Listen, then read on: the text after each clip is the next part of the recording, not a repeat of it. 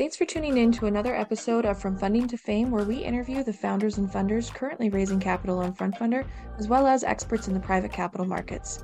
I'm your host, Trieste Redding, the head of campaigns at FrontFundr, and I'm excited to introduce more Canadians to equity crowdfunding. Podcast episode features conversations about a business's current operations and future plans, and as a result, may contain forward looking information. There can be no assurance that forward looking information will prove to be accurate, as actual results and future events could differ materially from those anticipated in such statements. Listeners should not place undue reliance on forward looking information. Today, we're going to be speaking with Kate Grant, a renowned business advisor, and Will Shaw, a partner and co leader of emerging technology at Fasken. Fasken is a leading international business law and litigation firm with more than 925 lawyers, with major offices in Toronto, Montreal, Vancouver, and Calgary. Their emerging technology practice is a team of over 80 legal professionals nationwide who focus solely on working with high growth tech companies and venture capital firms. With thousands of startups helped, the Fasken team has a depth of experience working with entrepreneurs and deeply understands the challenges that startup clients face. Here are some highlights. Ranked number one in Canadian announced deals by deal count in H1, the first half of 2023, by Bloomberg. Over $13.5 billion in aggregated tech financing and mergers and acquisitions deal value facilitated in 2022, have acted for 10 unicorns to date, which is companies with a valuation of a billion dollars or more, ranked the number one law firm in both announced and completed deals with any Canadian involvement in H1 2023 by Refinitiv, and PitchBook ranked Fasken as the number one most active in rest of world across venture capital, private equity, and mergers and acquisitions deals in Q1 2023. Hi, Kate and Will. It's so exciting to have you both join us on the podcast today. This is actually the first episode we've done with uh, two guests, so very excited to have you both featured. How are you doing today? Great, thanks. Really excited to be here. Yeah, we're very excited to be here. Thanks for having us. Fantastic. Well, as we look to to kick things off today, would love to hear more about your specific roles at Fasken and uh, you know the background that led you to this point in your career. So, Kate, we'll we'll start with you. Can you tell us a bit about your role as a business advisor and how you've played a, a crucial role in guiding Canadian companies? Certainly, I think you know to get to the end, you kind of need to start at the beginning. So, I started my career working in tech kind of by accident, to be honest with you. Fell into it, graduated school in 2008, and didn't really want know what I wanted to do for the rest of my life. It was also an economic downturn, so thought, you know what, I'm going to just take whatever job hires me, and ended up in tech and kind of just fell in love with the industry after doing that for many years decided to move to the other side of the table and go into venture capital and then landed at Fasken about three years ago. And it's a really interesting role for a firm to have because it's unique within the firm as well as the legal ecosystem in general, I would say. Um, there's not a lot of me out there. And a lot of what I do in my day to day is really support clients, but then also support the greater tech ecosystem really across Canada. So it's unique in that aspect where I've seen different sides of the story and can really use that knowledge and really use that boots on the ground, been there, done that to guide people forward, which I think is invaluable to just have somebody you can call that can say, oh, yeah, I've been there, it worked out fine, or oh, yeah, you're in some hot water, but there's a way out. And that is invaluable for clients because otherwise they're calling us and saying, oh my God, this crazy thing happened. And looking at it from a legal perspective, you know, a lot of lawyers haven't been in a startup and they, you know, really like I work as a translator. I work closely within the ecosystem and can often say, okay, when a client is saying this to us, this is what it means. But then also vice versa is saying, if Will or one of our other partners or associates is saying this to you as a client, this is what it kind of means in layman's terms.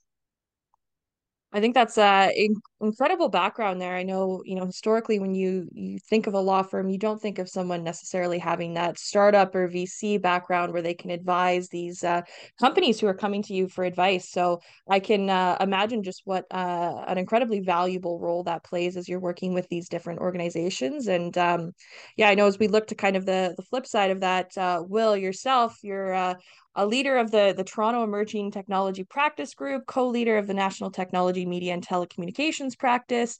Um, as we discussed before, it's a really big title. Um, so, what does the role entail? Well, I, I mean, for every role on our team, directly or indirectly, everything comes back to how do we deliver better results for clients. So, obviously a big portion of what I do is provide legal advice and my, my legal background's on the financing and M&A side. So I spend a lot of time helping our clients on those kinds of transactions and just helping them think through strategically, you know, how to approach a financing round or how to approach an M&A deal. But the other part of my role, which ties into those titles, is more on the business side of our practice. We often refer to our practice as it's a bit like a startup inside a big law firm. Um, and those roles you know involve everything like hiring we just hired another person in toronto super excited to have them join you know we do industry partnerships training knowledge management data marketing um, we're even involved in selecting our tech stack and piloting legal tech for our team so you know the other thing probably to keep in mind with those titles is it's actually not it's not just me i'm co-leader of the national tmt practice um, but I have other co-leaders I work with. Uh, I lead the emerging tech team in Toronto, but we have other co-leaders in the other regions as well. And so we have this really great team across the country uh, who we work quite closely with, you know, on on everything in the practice group. Um, we're very lucky to have a, a, great group of leaders in Vancouver. We have people like Shiruz Nababi and John Conlon. In Calgary, the team's led by Brad Schneider and Jason Gaborski. In Montreal, the team includes Costa Regis and Adam Saskin. And I spend a ton of time with that team uh, thinking about things nationally like strategy risks opportunity you know budgets business plans all of the fun stuff that goes along with running a business uh, and a lot of it's probably not dissimilar to what our clients are doing on the day to day i like to think it builds a little bit of business empathy to you know see things from their perspective or kind of walk in our clients shoes from time to time well, I uh, really like how you, you talked about that. Um, you know, you really have that startup mindset or mentality um, within the law firm, which I think is incredible. That ability to be adaptable and innovative and look for new uh, creative solutions, emerging technologies, as you said. Um, so I'm sure that's uh, definitely plays a big role as well in how you're able to to support clients across the uh, ecosystem in Canada. So um, I know we'll we'll get back to a little bit more on the the company culture later and how you guys are are cultivating that, but uh, would love to touch on a little bit more about um, the, mission at Fasken as well. Um, so you talk about how in this fast changing world, it'll take creativity and ambition to build a better tomorrow. So Will, as a partner at Fasken, um, I'm sure you undoubtedly encounter diverse legal challenges. Could you shed some light on the role of uh, a law firm in solving those complex business challenges and how Fasken ensures value for its clients? Absolutely. I mean, emerging tech founders, as you can imagine, are highly creative and they're working with technology on the cutting edge. So we re- we run into some novel business and legal challenges working in this space and our approach is we try to be pretty pragmatic about counseling companies. You know, we really want to protect our clients, but on the other hand, we also understand that our clients are going to take risks and sometimes need to take those risks as part of being on the cutting edge. So a big part of our role is just helping clients understand the risk they may be taking on and then trying to work creatively with them to find solutions that can achieve the business objective while also complying with applicable laws. And in some of the more novel areas, you can find yourself wrapped up in two or three or four different regulatory regimes trying to thread the needle, you know, between between all three or four of those regimes. But actually one of the things I'm most proud of on the team is how we try to help solve business challenges by leveraging our network. It's something that you know we don't charge clients for, um, but by virtue of just our position in the ecosystem and how early we start working with companies and um, you know how connected we are within the ecosystem, we find that we can actually add a lot of value even outside of the legal services. So, for example, we're regularly helping clients find fractional suite C-suite employees or accounting firms who work well with early stage companies or investors or insurance providers or banking partners and on and on. I just think it's um, it's kind of a neat thing that we can we can do from our vantage point. Uh, and it, you know, one of the things we've even done from time to time is connect founders to other founders, and we've seen clients have these eureka moments in their business where they're uh, sorting through a business issue, um, but based on the the you know conversations they're having with another CEO. And again, we can't bill for this stuff. It's just uh, it's it's unusual for a law firm to play that role, I think, but we just think it's it's part of being a really helpful partner to our clients.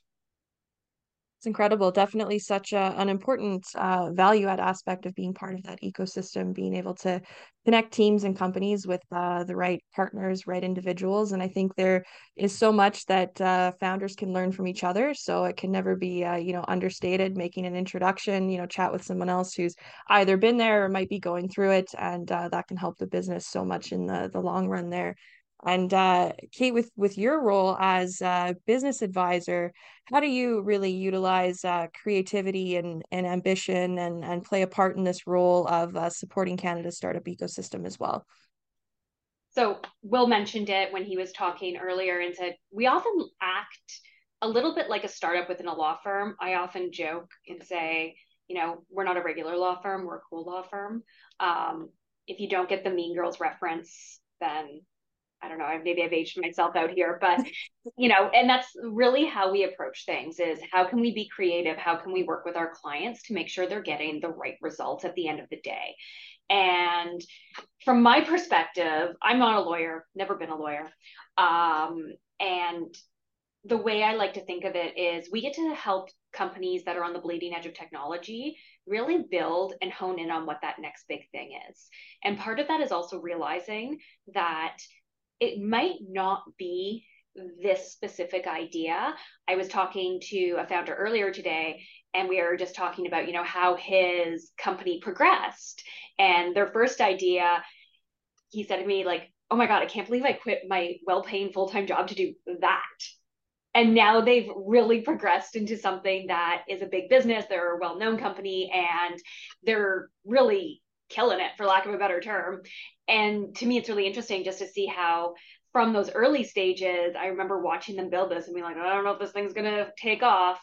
And then really watching it take off them hit the ground running and figure out with our assistants what is that mvp what is the beta? What is the next version? How are they raising financing?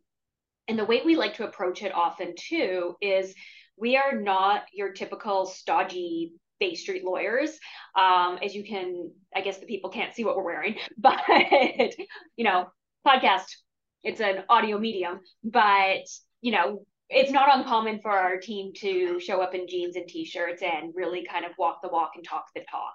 And that's how we approach working with our clients as well is we want them to come to us with problems be it I got a term sheet and I think it's good, but I have no idea. To my co founder is thinking about departing. What is our best course of action? To I've had some of our clients and either friends of the ecosystem too be like, hey, I need a good divorce lawyer. Do you know one? And been like, actually, yes. Um, anecdotally, today I had to bring up somebody that I knew that was an archaeologist. And so, you know, we've really taken that approach of, let's be in the weeds. Let's be in it with them on that day to day because we want to be our their phone a friend. We have times when our clients like recognize us out and let's be honest nobody wants the lawyers at their party. We get invited to parties all the time. It's great. Um, and so that's part of it is that we feel like a friend we feel like somebody that is helping them and we're allowed to leverage that creativity within the firm as well as within our business to make sure that our clients demands and needs are being met. We're having a lot of fun while we're doing it or at least i am. I don't know the rest of them but i like to assume they are. And that we're also you know really out there and doing good because that's one of the things that we think about with our practice group as well is at the end of the day if you become a client great but one of the things and one of the tenements of our group is we just want people to get good advice at the end of the day and not go on you know call it llp google or whatever download something from somewhere random and then have it cost you a ton of money at the end of the day. We'd rather just, you know, help people in those early days. Well, you guys uh, definitely sound like the cool startup. I can say from experience working with you guys, uh, you definitely are. Um, it's amazing to see the the impact that you're having on the ecosystem. And I think to your point there, when you're you're a startup and looking for advice, sometimes you don't know where to turn to, and usually you come across uh, a myriad of issues, and you may think, okay, you need to find a different uh, mentor for each one, or may not know who to turn to. And the fact that you can be kind of that central go to and resource for these companies and can really send them in any direction as they need to support their business i think is just so valuable. So the the work that you guys are doing is is great. Um now kate on the the topic of kind of uh collaboration and uh you know partnerships and things like that we know how crucial that can be for businesses and you guys have touched on your network there. Um so how do you approach building and nurturing relationships with key stakeholders and what advice do you have for entrepreneurs looking to establish successful partnerships for themselves yeah, it's a really great question. It's a question I actually get asked a lot from, I mean, even clients, junior associates, people that are just starting out their career is how do I build a relationship? How do I get my voice heard in a room? How, as I, as this little startup, go against this big incumbent that probably has market share, probably is doing okay for themselves, and let's be honest, the saying is nobody ever got fired for hiring IBM. And so, how do you, as a startup that's just getting off the ground, go and you know kick IBM out of the office or whoever that big incumbent is? Um, and I think part of it is get to know the people you're partnering with. Some of my closest friends are actually ecosystem partners of us and we hang out on a regular basis and you know it's 50% business and then 50% life. And that actually is a really great way i find to work with people is get to know them get to know their interests and get to know how they like to work. For example me and one of our other industry partners we used to go every Friday mornings for walks through Trinity Bellwoods Park, which is big park in Toronto, and catch up over coffee and just talk about the problems she was facing with her board because it was easy. We both really like to get out and exercise first thing in the morning, and it was a great way to start our Fridays off. And that's like a really great way to start building those relationships. It's a little harder depending on what industry you're in, working with some other more traditional industries. They just want to meet at the office It's cool. Um, but it, you know, figure out like, do they have kids? Do they have a life outside of work? Maybe they love golfing or tennis and you can do a business meeting over that. Figure out what those key inflection points are to keep them, but also you memorable. The other thing that I like to remind startups about too as they're working through this is don't ever forget what your startup values are. Having a key vision, mission, values around your company is fundamental. And I know it gets pushed off a lot, it gets pushed off a lot, but it really does help you hone in and narrow in on who you're working with. Why are you doing this? Why are you and your co founders actually getting up in the morning every day and slogging it out when you could be going back to your six figure paying job? Um, you know, start with your why statement and the reason I bring that up is a good partner is going to respect your company's values and they're going to respect their mission. Uh, we have a very firm no jerks rule, and that goes on both sides of the fence, associates and clients. And you know, if you're working with somebody that isn't valuing your partnership, what's what's the point, right? Is that somebody that you want to work with in the long term? The answer is probably no at the end of the day. There's always another check out there. Same thing goes for VCs. I always tell founders this when raising financing. A good VC is a good partner. They're going to help you build, they're going to help you scale, they're going to help you grow. The grow. The other thing that I would say is kind of, you know, a bit more on the money and businessy side of it is understand what their business goals are, but also understand who you're partnering with and that you're going to the right line of business. This is especially critical on B2B because when you deal B2C, it's I'm trying to sell Will X thing.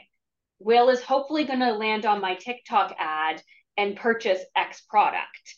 It's very hard. I sympathize with anyone trying to do B2C out there. It is a slog However, when you're selling B2B, you're probably selling into a large organization and there's many different business units.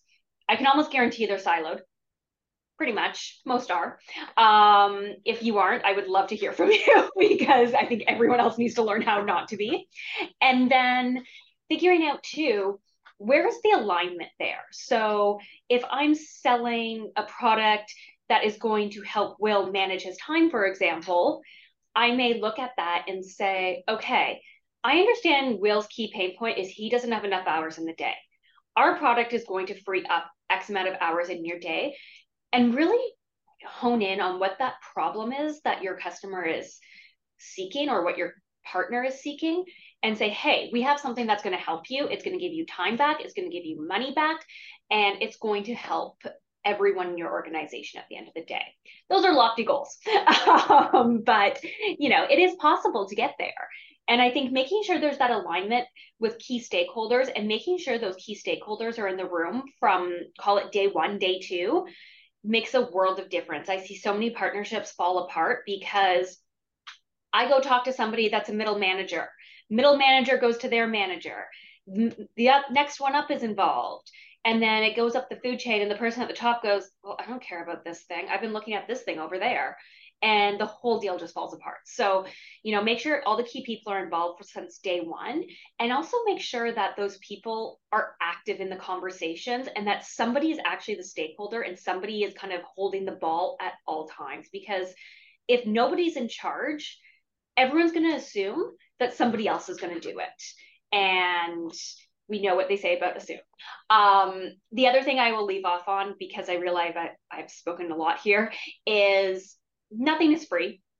If you're going into a partnership with somebody, and I'm speaking more on like kind of a sales partnership versus an ecosystem one, uh, but when you're doing a sales partnership, never, ever, ever, ever give away your product for free.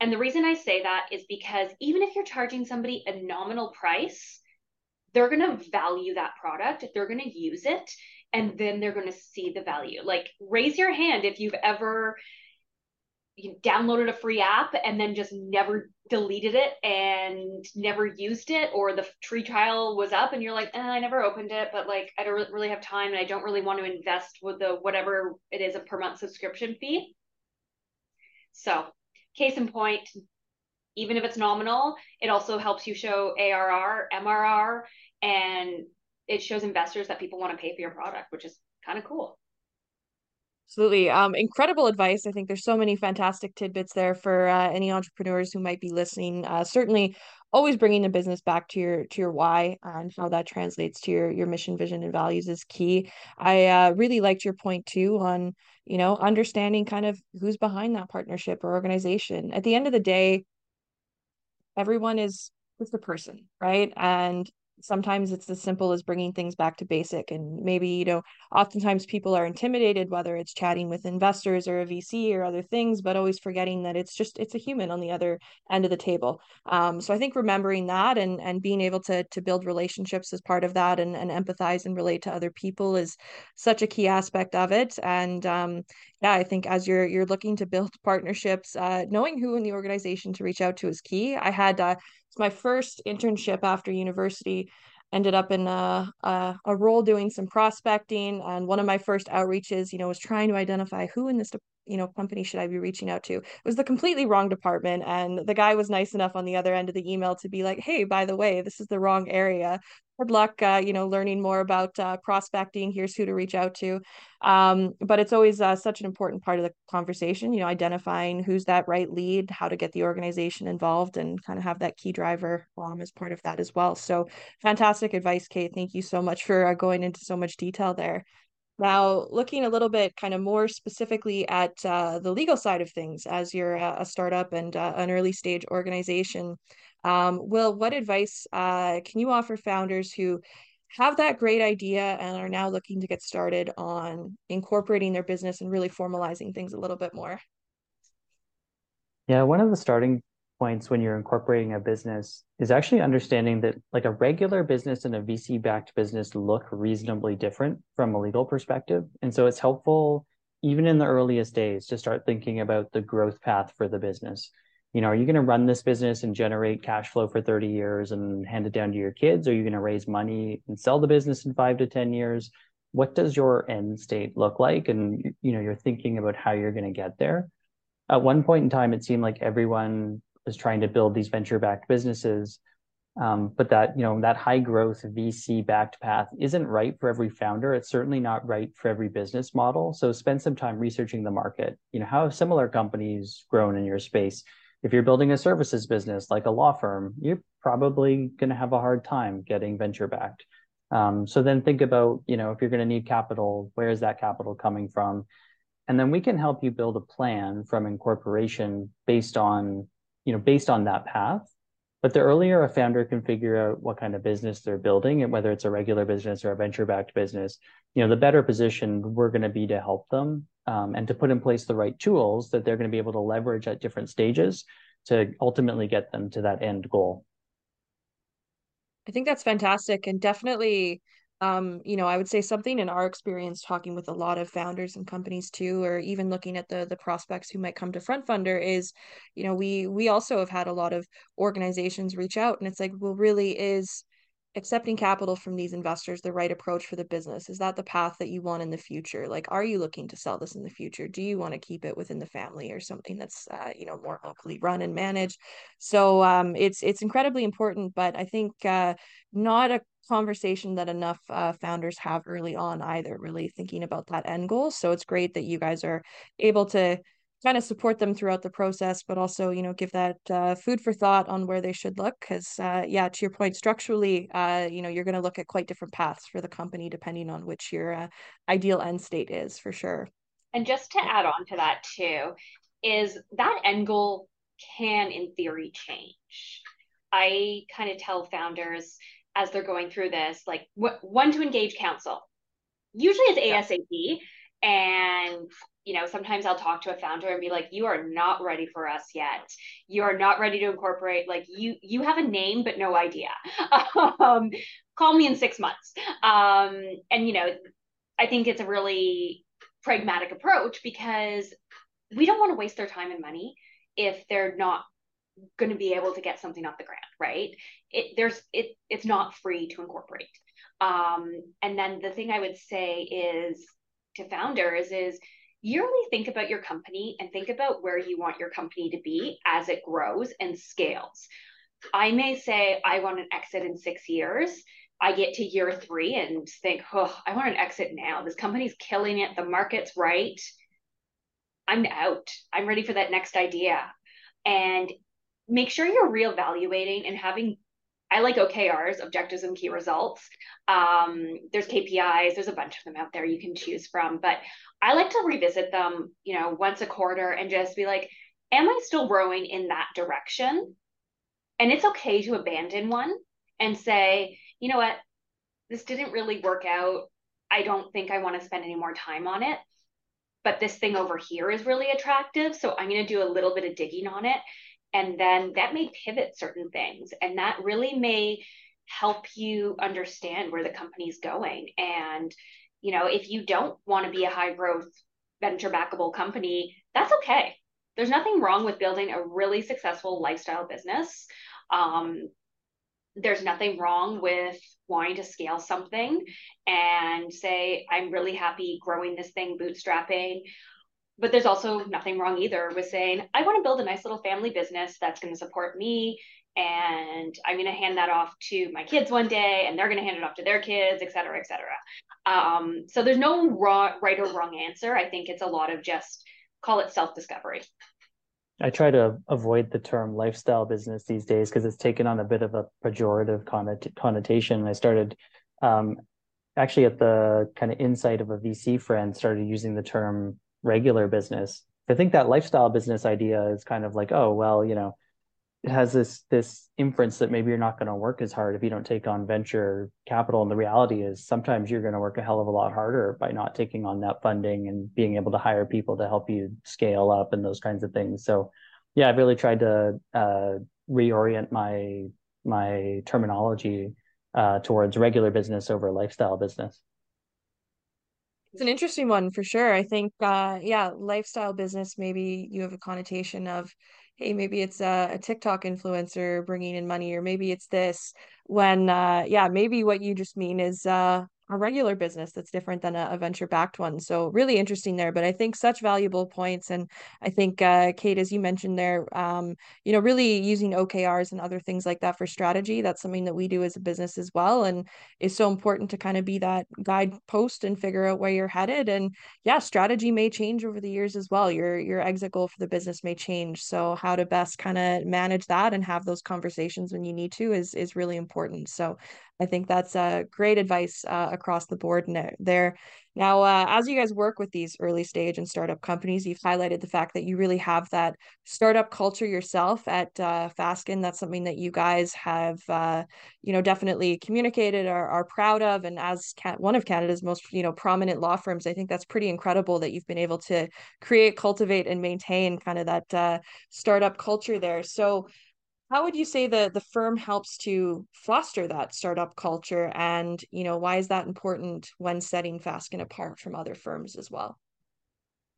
I think we're a very entrepreneurial firm by nature and by history. Our firm's history is very closely intertwined with tech and mining which are both fast-paced you know high risk industries. Uh, they often involve working with earlier stage uh, companies and founders you know who are figuring things out uh, and so, for example, like one of the things we do on the business side of our team is we tr- we try to run experiments. It's a bit of a lean startup method where we know it's not going to be perfect right away, but we just try it out. We get it out there. We get feedback. We iterate. We improve, and over time, you can find some really interesting breakthroughs. But the funny thing about the practice of law is it's an industry where you need to be right. And so, law, the practice of law, requires a very high degree of accuracy but a lot of businesses require a culture where you can be creative and you can experiment, uh, which means not always being right. And so, in a lot of ways, I think there's this dichotomy that can make law firms a challenging place to be entrepreneurial. You know, we've worked really hard to build those two cultures into our firm, and I think the the genetics for that culture are already laced through the firm as a result of our history in tech and mining. You know, but we're just we try to be willing to be creative, experiment on the business side while understanding there needs to be a, a very high degree of precision on the service side. It's a, a, fascinating perspective there for sure. I think that's a, a great outlook for the organization to have. Uh, Kate, what are what are your thoughts on fostering that startup culture? Yeah, I'd agree with what Will says. Uh, I think you know it is who we are at our ethos. It's kind of in our DNA. Um, I think the one thing I'll add on to it as well, just specific to our practice group, is we spend a lot of time thinking about call it the business side of the business, but then also understanding the world and the ecosystem and what is market.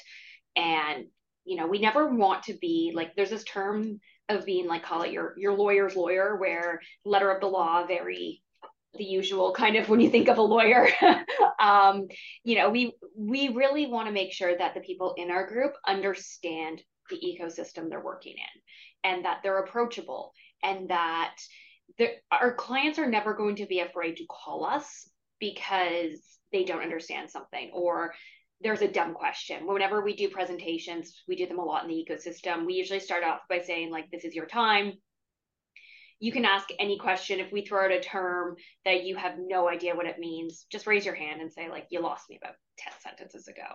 And there's nothing ever wrong with saying that. Um, the other thing, too, I think, is as a team, and I don't know if this is just part of the Fasken culture generally, or if it's our team specific, I think it actually is part of the broader culture, is everyone is very willing to help, and nobody has that big sort of ego a lot of our team, the way we work is when we work with our clients, we have a very client first attitude.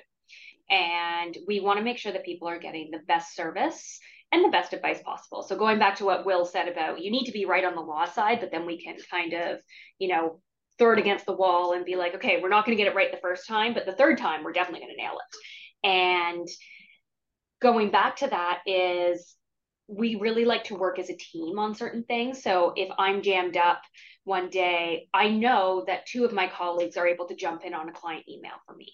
Or I can text somebody and say, Hey, I'm not feeling well today. I'm not going to come in. Can you do this call for me? Because I'm just drowning over here.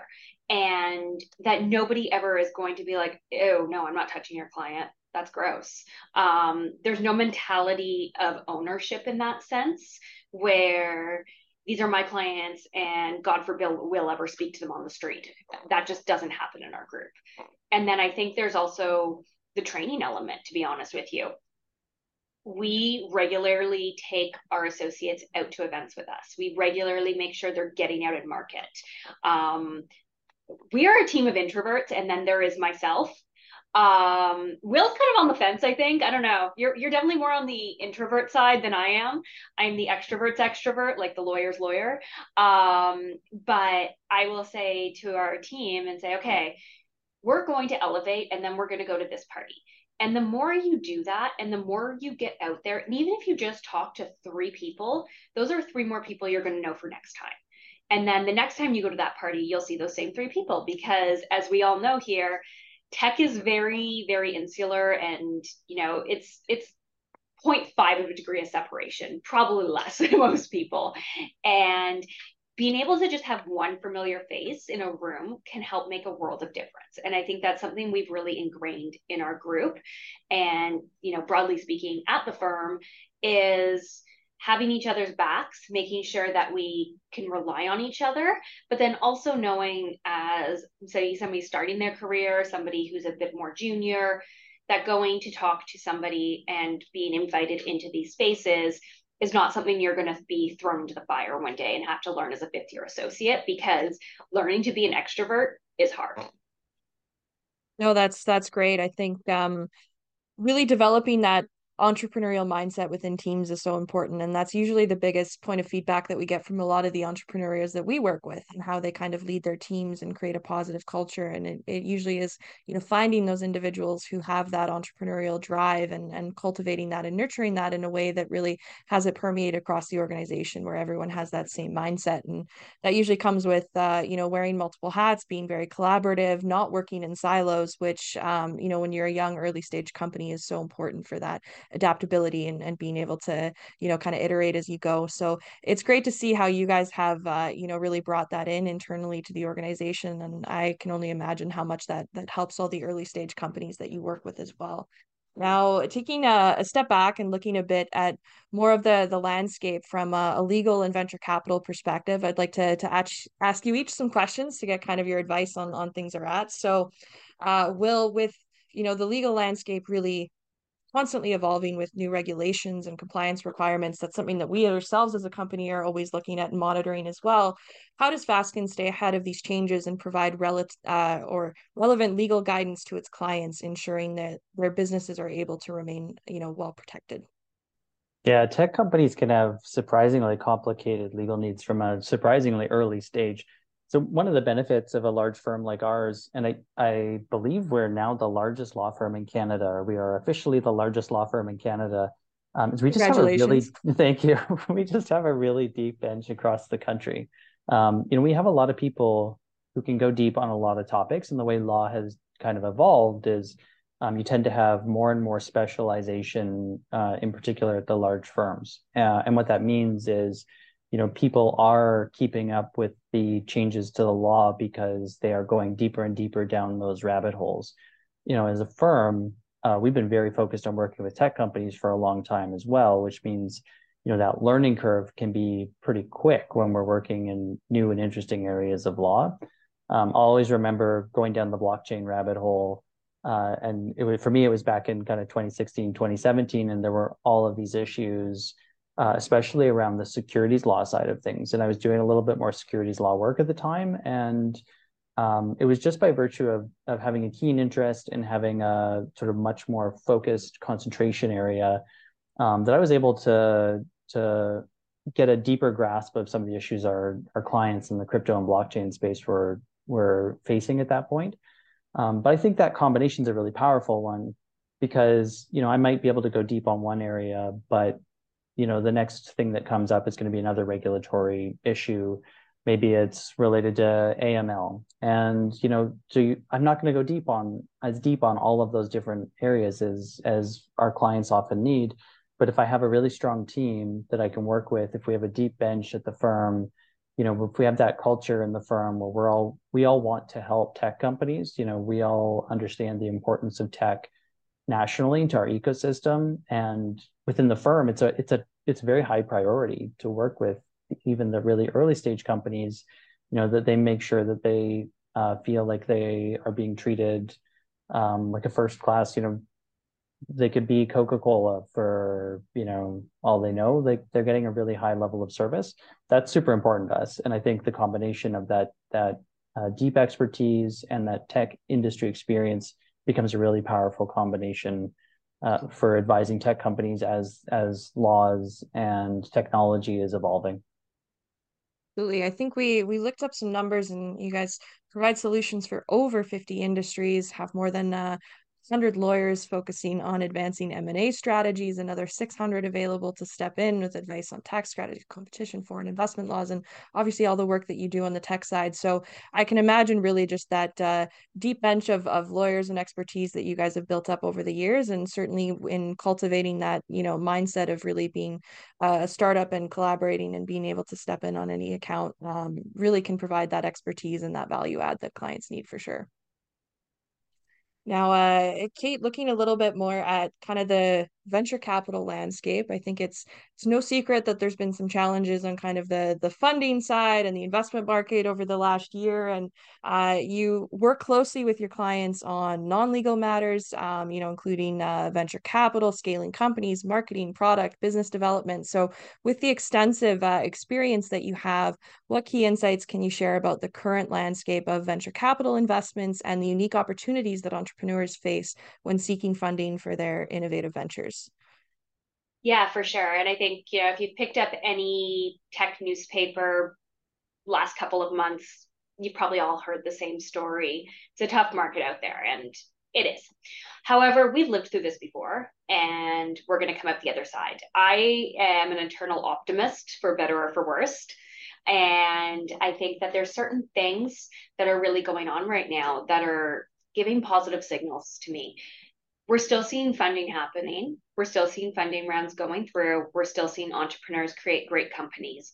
And if we were, you know, I, I think I saw a headline a couple months ago is like the death of Canadian tech. And I'm like, let's calm down here, people. Let's chill a little. Like, come on. and thinking of it from that perspective, you know, it's about figuring out that you're pitching to the right people, that you're talking to the right investors, that you're looking at things like your burn rate, you're looking at overhead, what can be cut. And as much as I hate the idea of doing a riff, looking at other things first before you do that riff of people and thinking, okay, do we really need this office? Probably not. Kill it. Do we really need to print out every single piece of paper? Probably not. You're killing trees. And understanding how you can make a dollar stretch just that much further. I think the last previous years have been unprecedented. And I think that's something that people really do need to remember is the last, I don't even know now, like handful of years in venture financings have been ludicrous and things are starting to course correct and things are starting to even out to what it was probably before this, what they call a super cycle. The thing that I will say is when you are going out and fundraising, and the approach that I often take on the fundraising side is think about how much do you need to raise, think about what that is going to get you, and think about how you're going to spend that capital efficiency. Sorry, efficiently, not efficiency. Um, both are great. Fiscal fiscal efficiencies here, um, and thinking about who do you want to work with in the long term? And this goes back to what I was saying earlier about partnerships. Your VC should be a good partner to you and understand your business and understand how they can assist you. And so, the biggest kind of things I'll say here is for entrepreneurs, even if somebody is willing to write you a check, the terms are bad, you don't really like the person, they're not going to understand your product. Maybe that's just not the best funding route for you right now and maybe that's not the check you want to take. Um, i know it sounds very doom and gloom like there's always another check out there and nine out of ten times that's true. You will always be able to find somebody else to help you fund your company. The other thing i would say too is a down or a flat round is better than no round. And I think a lot of people have been very wary about doing a down round or even doing a flat round or doing a bridge or taking on some debt because traditionally these things have been looked down upon. Raising capital at the end of the day, yes, there's a lot of mechanics behind it, but also there's a lot of storytelling as well. And it's being able to say, yeah, we raised our first round during a super cycle when everyone's valuations were going gangbusters. And then our VCs at the time were potentially telling us spend at all costs because that's what everyone was saying a few years ago. Throw money at that problem. You need more? Cool. Now we've kind of taken a step back from that. and I think when you go out and raise those subsequent rounds is being able to say, yeah, we had to do a flat round or a bridge or whatever it is. But you have to recall we just came out of a super cycle. We raised on this crazy valuation and now we're here and this is the story that we have to tell. And more and more founders have been getting comfortable with that and i think it's a good approach to think about raising in this sort of market. And you know canadian funding is not dead. Canadian tech is not dead despite what some articles may say. Um, i'm still seeing rounds going. I'm still seeing checks getting deployed so i think it's a good thing all around great advice. I, I think uh, to your point with that uh, super cycle there, with how high valuations were, a lot of companies are now at the point where they're needing to raise capital and they're not sure what to do with, as that next step because the market's not demanding the same valuations as it once was. But it's uh, important to know that there are options, and it's also very valuable to know that uh, you can say no if the offer is not one that makes sense for the business as well. So, uh, really appreciate that advice there. Looking at uh, as well venture capital as a whole um, you know looking at it through through different lenses female entrepreneurs typically only get roughly 2.3% of venture capital funding and uh, women on average invest 29% less than men. So trying to create a more inclusive ecosystem across the board if uh, you know question to both of you if you could change one thing about the funding ecosystem what would it be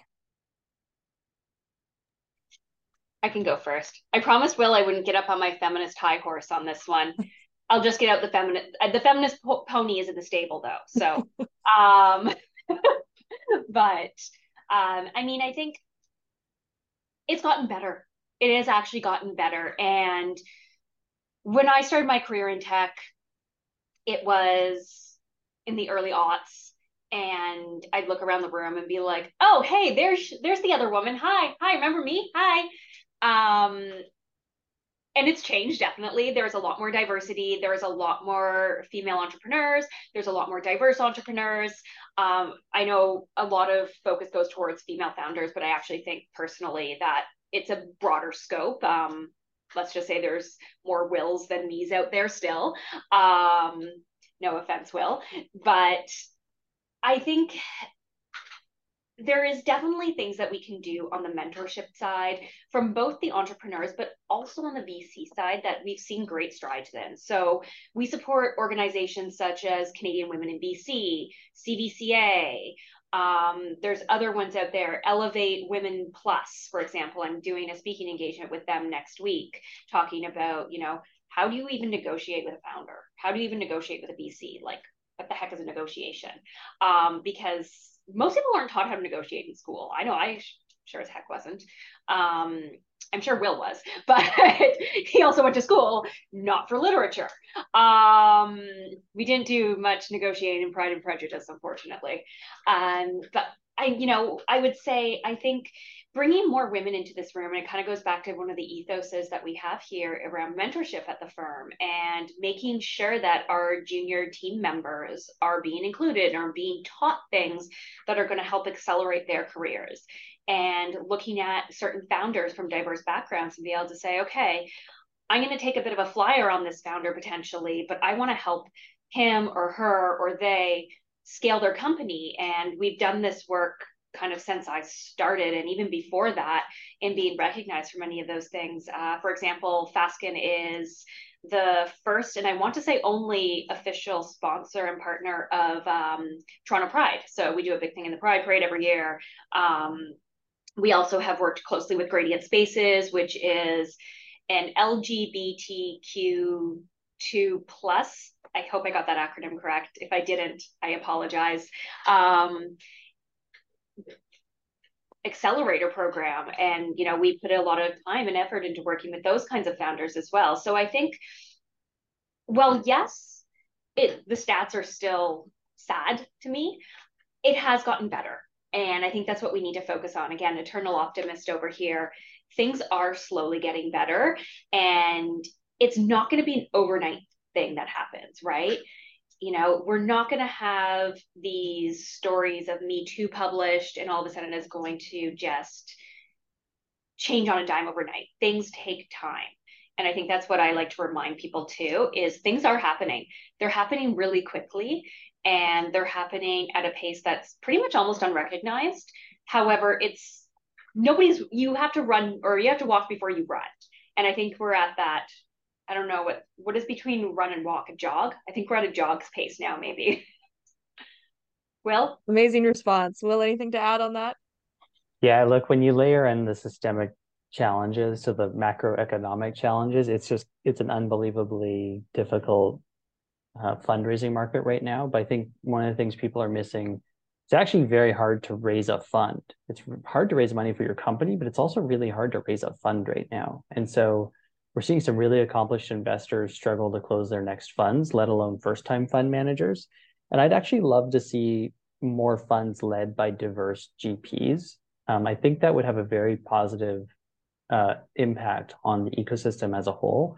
Anecdotally, I sit on a lot of in on a lot of board meetings for our clients, and it's actually incredible the kind of insight you get when you have that diverse set of perspectives sitting around the table at a board meeting.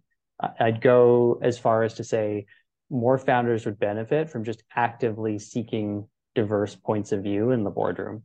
And the reality is, you know, we need a greater number of funds with diverse GPs leading these funding rounds, getting those board seats, um, which means we need LPs who see that as a priority. You know, the funders of the funds out there to see this as a priority and be willing to back those funds, even if you know they have, you know, GPs with with uh, relatively limited track record, or how do we make sure that we, to Kate's earlier point, mentor and train up GPs from diverse backgrounds so they can bring diverse perspectives, they can bring forward diverse founders, and fund those founders and those companies. Um, you know, I think that would that would do a lot for the ecosystem. It's just it's a really in this particular moment in time, it's also just a really challenging problem because not only is it hard to raise money for your company, but it's it's really hard to raise money for your fund. That's so important, and I think a fantastic perspective to have there. It really, uh, you know, starts at the top, and we need people across the ecosystem in, in different positions. Uh, you know, acknowledging what needs to change and and being able to to make those changes as well. Now, as we uh, get close to to wrapping things up here today, I wanted to go through a couple just uh, rapid fire questions about um, uh, Fasken and kind of the role that you guys play. So, uh, Kate, um, what types of companies should consider working with Fasken? Is there a particular industry that you look for? Yeah, for sure. Um, we actually don't have a particular industry we look for. So we like to say we're industry and tech agnostic. Um, our biggest caveat is we do want to work with the high growth companies of the world. So people that are looking to go VC backable, but I always encourage people to reach out, even if we're not the right fit. Finding a good law firm is like finding a good partner at the end of the day.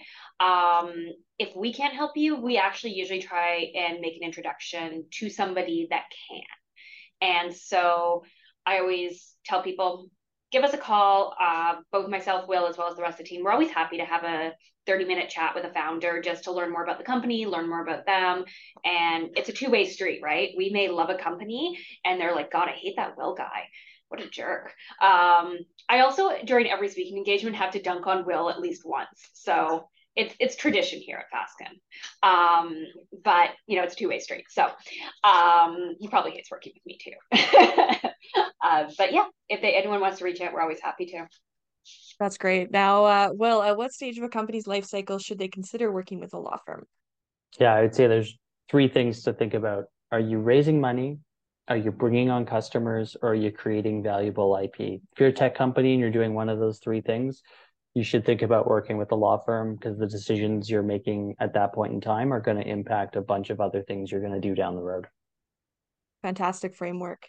Now, uh, Kate, last one here. Can you share any key partnerships or strategic alliances that your company has established or plans to establish to enhance its growth or market position? Gosh, I mean, I think Will alluded to it earlier that we have somebody exciting joining the team very soon, which is still confidential, but um, we're very excited about that one. Um, so I guess stay tuned. um, maybe we'll get them on here at some point. Um, but I think, you know, in general, we really like to work a lot with the ecosystem. So I spend a lot of time working with places like Mars as a venture advisor. Um, I work a lot with Next Canada in an advisory capacity um, I've mentioned a couple throughout this whole podcast, so I feel like I'm trying to, I'm racking my brain for who I haven't given a nice little shout out to. Antler, there we go. Um, Antler is a great one that we spend a lot of time with as well, early stage. 111, which is a little bit more later stage.